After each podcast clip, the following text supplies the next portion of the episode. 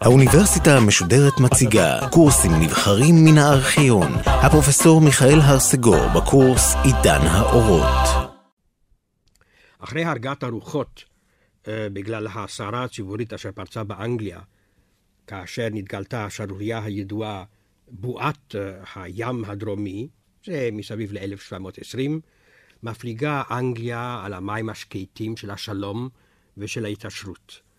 בראשה עמד אדם יוצא מגדר הרגיל, סר רוברט וולפול, והוא יוסיף לעמוד ליד ההגה עוד כ-עשרים שנה, למעשה עד אלף שבע מאות ארבעים ושתיים. במה הצטיין האיש הזה? הוא היה אולי ההתגלמות הממשית, הבשרית, הקונקרטית ביותר של המפלגה הוויגית, שתיקרא יותר מאוחר ליברלית, בראשית המאה ה-השמונה עשרה. מוצאו מן האצולה המחוזית, הג'נטרי, אבל הוא התאשר על ידי ניסוייו עם ביתו של סוחר עצים, עשיר מאוד. אנגליה הייתה זקוקה לעצים מסקנדינביה ומרוסיה, מפני שהתרנים של הצי האנגלי אה, היו חלק חיוני של הגנת החוף, ועל כן עיוו אה, העצים היה עושה הרבה מיליונרים, אבל העיוו הזה עשה עוד יותר. בבית אשתו לעתיד של רוברט וולפול היה מחוז בחירה, מאותם מחוזות הכיס, ובין המתנות שהוא קיבל מחותנו, הוא קיבל גם את uh, המחוז הזה, שנקרא Castle Rising, והודות לו, נכנס לפרלמנט, הודות לו, נפתחה הקריירה הפוליטית של סר רוברט וולפול. סר רוברט היה אדם ערמומי מאוד. הוא העמיד פנים של מה שנקרא היום בעברית מרובע. הוא טען שהוא סתם בעל אחוזה, לא מתעניין בשום דבר. למעשה הוא היה פוליטיקאי יוצא מן הכלל, חודרני, שידע לנהל את מדיניות הכוח של הקבוצות השונות, ולקשור להנהגתו את עמודי התווך של עשירי בריטניה. הוא גם נהנה מן העובדה שהאופוזיציה, המפלגה הטורית, מה שתיקרא יותר מאוחר שמרנית, הייתה מסוכסכת, חלשה, ולא קשה להתגבר על אופוזיציה מסוכסכת בתוך עצמה. האיש טען שהוא קורא בדרך כלל רק את המכתבים שהוא מקבל משומר הכלבים שלו, כלבי הציד כמובן, או משומר האורווה. למעשה הוא היה אדם עדין מאוד, הוא אסף אוסף עצום של פסלים ושל תמונות איטלקיות בבית שלו שהיה משול לארמון, אבל הוא נהנה מן המשחק הכפול הזה כלפי הסקוויירים, כלפי אנשי האצולה הזירה האנגלית, הוא היה אחד מהם. כלפי הדיפלומטים הזרים, הוא היה אחד מהם. וזה מסביר גם את הצלחתו. למעשה הוא שלט על המלך ג'ורג' השני בעזרת אשתו של המלך. המלכה, לא, לא, אין לחשוב שהיו יחסים ביניהם. היחסים היו פוליטיים. קרולינה פון אנסבך, המלכה, הייתה חכמה, והיא הבינה את התועלת שאפשר להסיק מקיומו של סר רוברט וולפול. הפוליטיקה שלו, שהייתה נראית כמו אופורטוניסטית, הייתה עקרונית מאוד. היו לה כמה קווי יסוד שהוא לא סטה מהם. א', שלום באירופה, מפני ששלום טוב לעסקים. ב', שלום באירופה, כי אם אין שלום יש מיסים, והפופולריות שלו, בעיקר אצל עשירי אנגליה, היה שהמיסוי היה קל ביותר. והנקודה השלישית של האני מאמין שלו, התנגדות לוחמת לכל ניסיון להחזיר לחץ המלוכה את בית סטיוארט, כי אלה היו מלכים לא חכמים, נוטים לקתוליות, נוטים לאבסולוטיזם, ומפריעים לעסקים, לעסקים הטובים. חיי הרוח של אנגליה בתקופה של סר רוברט וולפול דמו לו.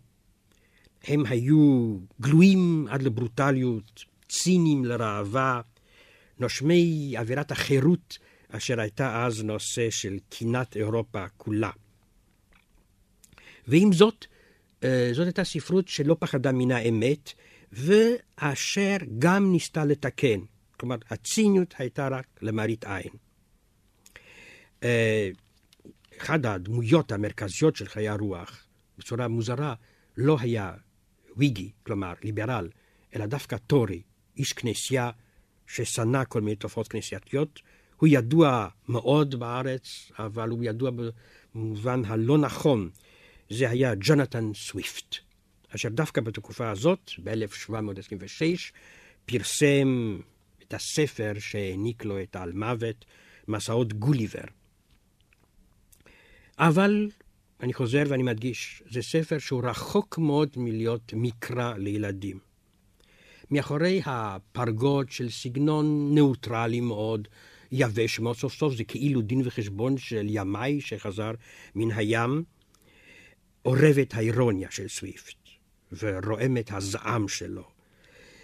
זה למעשה ספר אשר תוקף באירוניה שלא כל אחד מן הקוראים תפס אותה, את הרשע אשר במלחמות, את החטא החברתי אשר בשחיתות, וכאן הרמז לסר רוברט וולפול הוא די ברור, ואת האיוולת אשר במסירת גורלם של בני אדם בידי כמרים, אשר הפלפול המימית יותר חשוב להם מן החיים עצמם. כעבור שלוש שנים, ב-אלף שבע מאות עשרים ותשע, הגדיל סוויפט לעשות כשהוא פרסם ספר תחת שמו של איזה שם בדוי כמובן, של מוכר בדים, ששם הוא הציע את הפתרון לבעיית האירית. הוא אומר, האנגלים לא מסתדרים עם האירים. אז אני מציע פתרון רדיקלי. יש לאכול את האירים. תינוק אירי, בגיל שנה הוא טעים מאוד. אם מוסיפים לרוטב ופלפל, אז שלא יהיו האנגלים צבועים. זה הספר ש... שהדהים את הקוראים.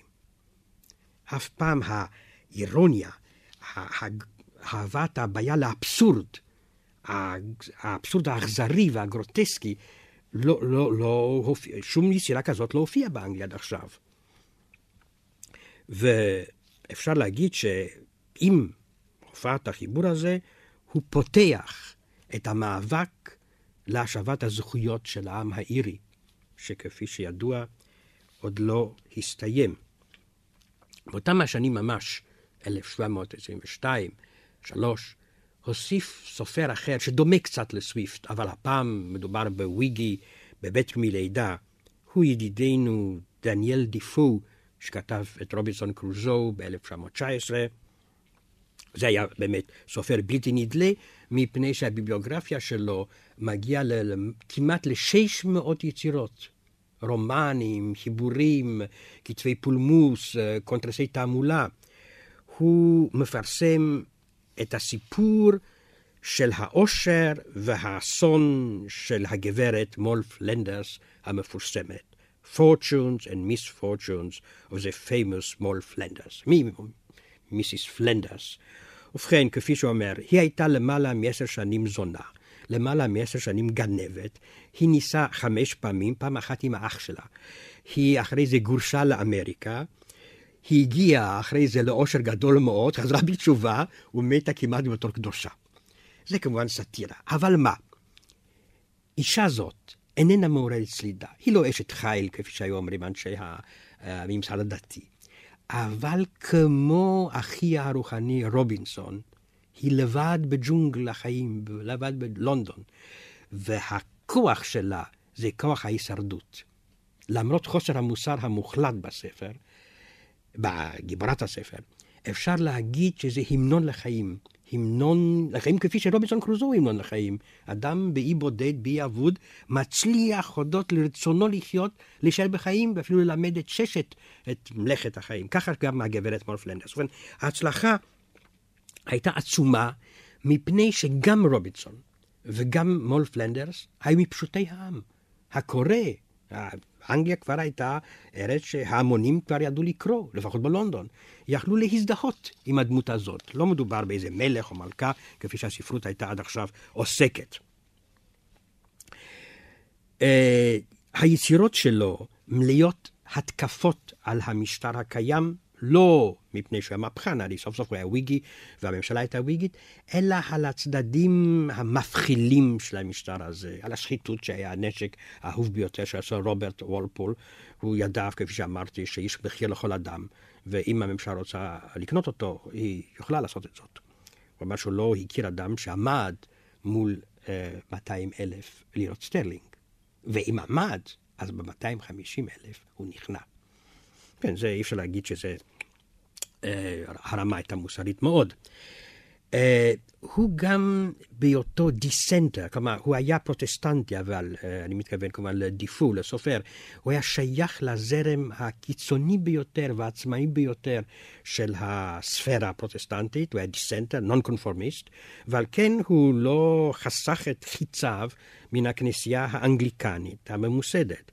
הוא אמר שאפשר הכל למצוא בכנסייה, הכל, ידע ולמדנות ויומרה והתנסות, רק דבר אחד, שריטי, חסד ורחמים, אי אפשר למצוא.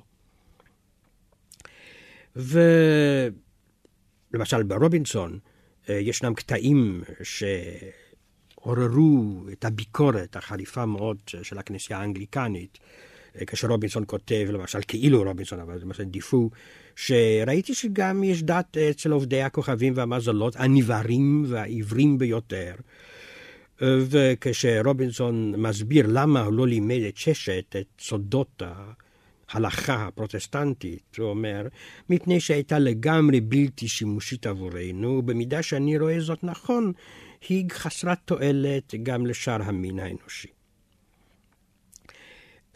בשנה בה הופיע מול פלנדרס, כלומר ב-אלף שבע מאות עשרים ושתיים, פסקה פעולתו של אחד המשכילים האנגלים המעניינים והמקורים ביותר, שכבר הזכרתי אותו, ג'ון טולנד. ג'ון טולנד, אשר למעשה היה הראשון שניסה ליצור תיאוריה על אודות התפתחות האמונות באדם. והתשובה שהוא נותן זה שבסיס האמונה אצל כל העמים זה הפחד בפני המוות. ועל ידי הסרת הפחד הזה, גם הצורך בקיומו של מוסד דתי, הוא לא אמר את זה בפירוש, אבל זה מובן מאוד, קיומו הופך מיותר. כותב ג'ון טולנד, מן הרגע בו נולדנו, המיילדת מתחילה להתפלל עלינו ועושה כל מיני תנועות אשר מטרתן להביא לנו מזל. היא עורכת על כן עלינו מן טקסי אמונות, של אמונות תפילות. הנשים שאנחנו הכרנו בילדותנו, האמהות הדודות שלנו, הן כולן חופקות קמיות המביאות מזל. האנשים המבוגרים שאנחנו פוגשים בנעורינו מחפשים אותות, סימנים לעתיד, הורוסקופים, הכהן משתלט על הילד והופך אותו לעבד וכו' וכו'. אולם כאשר האנגליה נתנה להיעזתם האינטלקטואלית של סוויפט, של דיפו, של טולנד, כר נרחב לפעולה. בצרפת היה מצב שונה לחלוטין. הצנזורה המלכותית, הצנזורה הכנסייתית, הסורבונה, שהייתה הפקולטה לתיאולוגיה, מנעו את ביטוי המחשבה החופשית. זאת הירושה של תקופת אה, לואי ארבע עשר.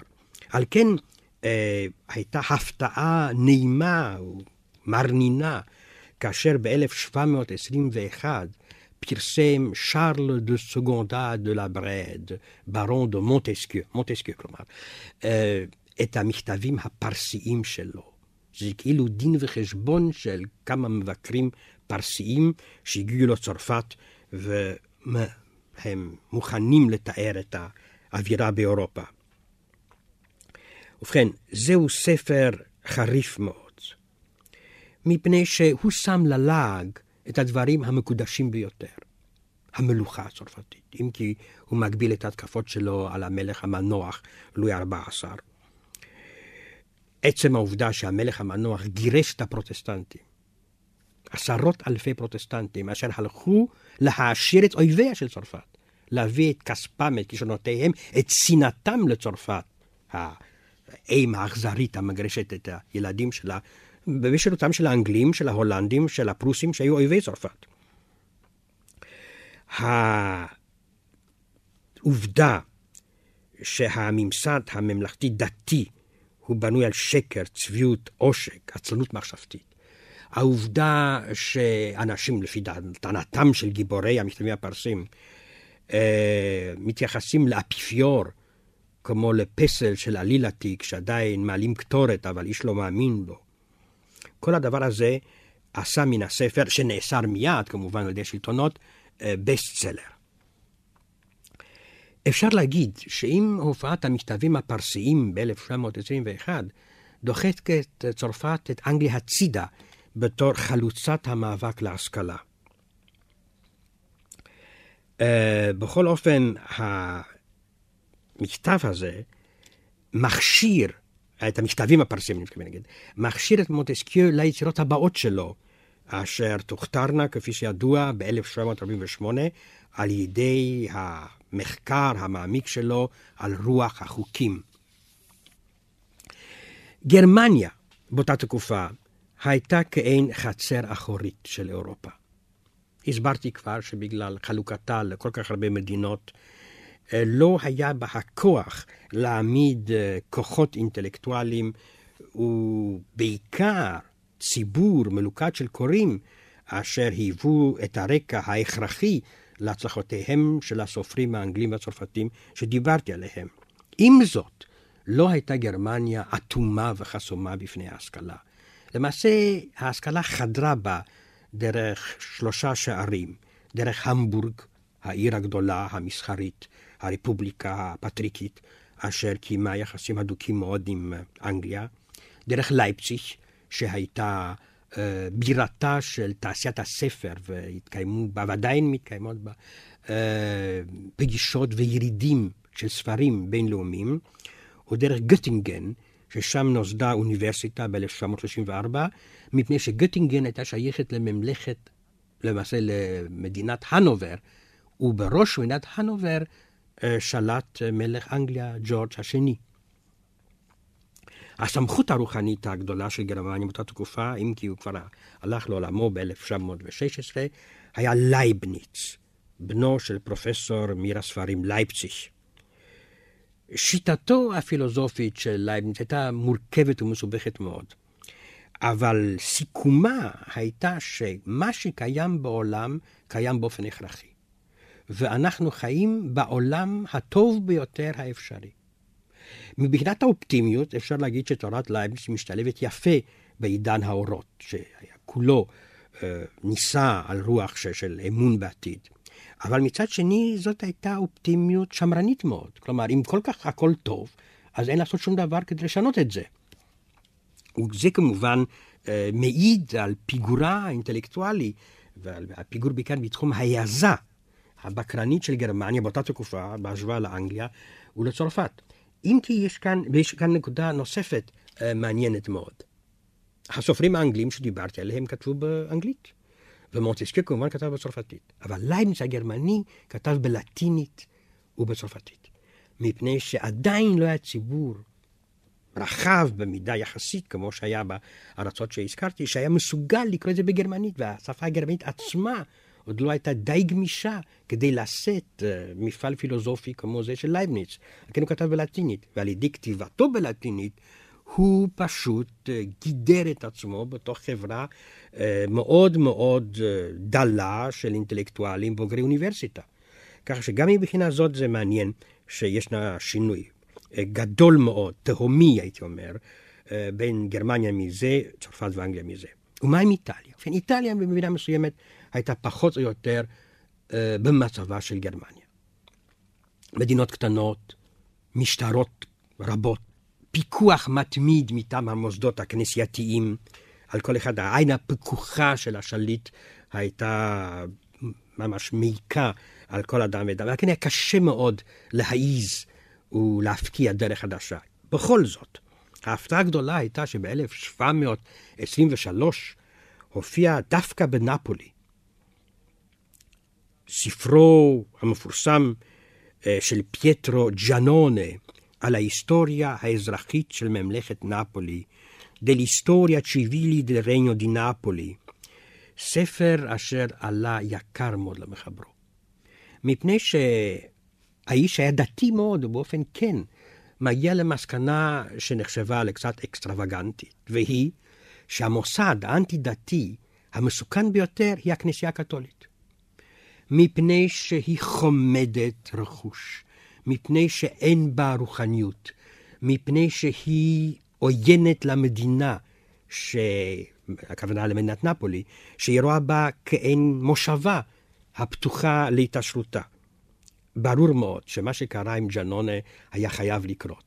הוא מיד גורש מארצו, ברח לצפון איטליה, הוא חשב שצפון איטליה יותר פתוחה לארץ החדשים, נאסר בצפון איטליה, עומד בכלא. אחרי שניסה לכתוב חיבור נוסף ברוח החיבור הקודם. אבל ג'נונה, אם כי מת מות קדושים, אה, הוא זכה להד, לא באיטליה, כי הצנזורה לא נתנה, אלא באירופה כולה. ואחרי זה, במחצית השנייה של המאה ה-שמונה עשרה, כשאיטליה בכל זאת נפתחת, בלית ברירה, לרוחות האנשים, חזר ג'נונה לאיטליה, מולדתו, על כנפי ההשפעה הצרפתית והאנגלית.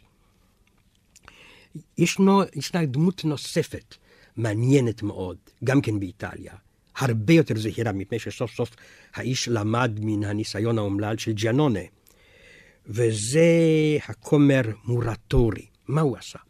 ובכן, הוא הראשון שהעמיד את ההיסטוריה האיטלקית על בסיס מדעי, מפני שהוא אסף בחריצות של נמלה את כל התעודות המקוריות שיכול למצוא בארכיונים על עברה של איטליה, ופרסם עשרים ושמונה כרכים ענקיים בשם הכותבים על ענייני איטליה, Rerum Italicarum Scriptores. מה חשיבותו של האוסף הזה? לא, הוא הוסיף עוד שבעים וחמישה מחקרים מקוריים משלו. ובכן, בפעם הראשונה יכולים ההיסטוריונים לעמוד על בסיס איתן של תעודות מקוריות, ועל כן להילחם בכל רקמת האגדות והסילופים שאנשי החצר ברומי רקמו כדי להצדיק זכויות דמיוניות של הכנסייה. ואי אפשר לסיים את הסקירה הזאת של איטליה בשנות ה-עשרים של המאה ה-שמונה עשרה, איטליה זאת שלא יכלה לדבר, ועל כן היא הייתה שרה או מנגנת, מבלי להזכיר אחת היצירות הפופולרית ביותר עד עצם היום הזה, אשר סחבה אז את אירופה ביף, עונות השנה של ויוולדי. אנטוניו ויוולדי היה בנו של מוזיקאי בשירות הדוג'ה, כלומר ראש הרפובליקה של ונציה. הוא נשלח לכהונה, אבל הוא לא יכול להיות כומר כי היה סובל מאסתמה. אני חושב שהאנושות לא הפסידה שום דבר שהוא לא היה כומר והפך למלחין.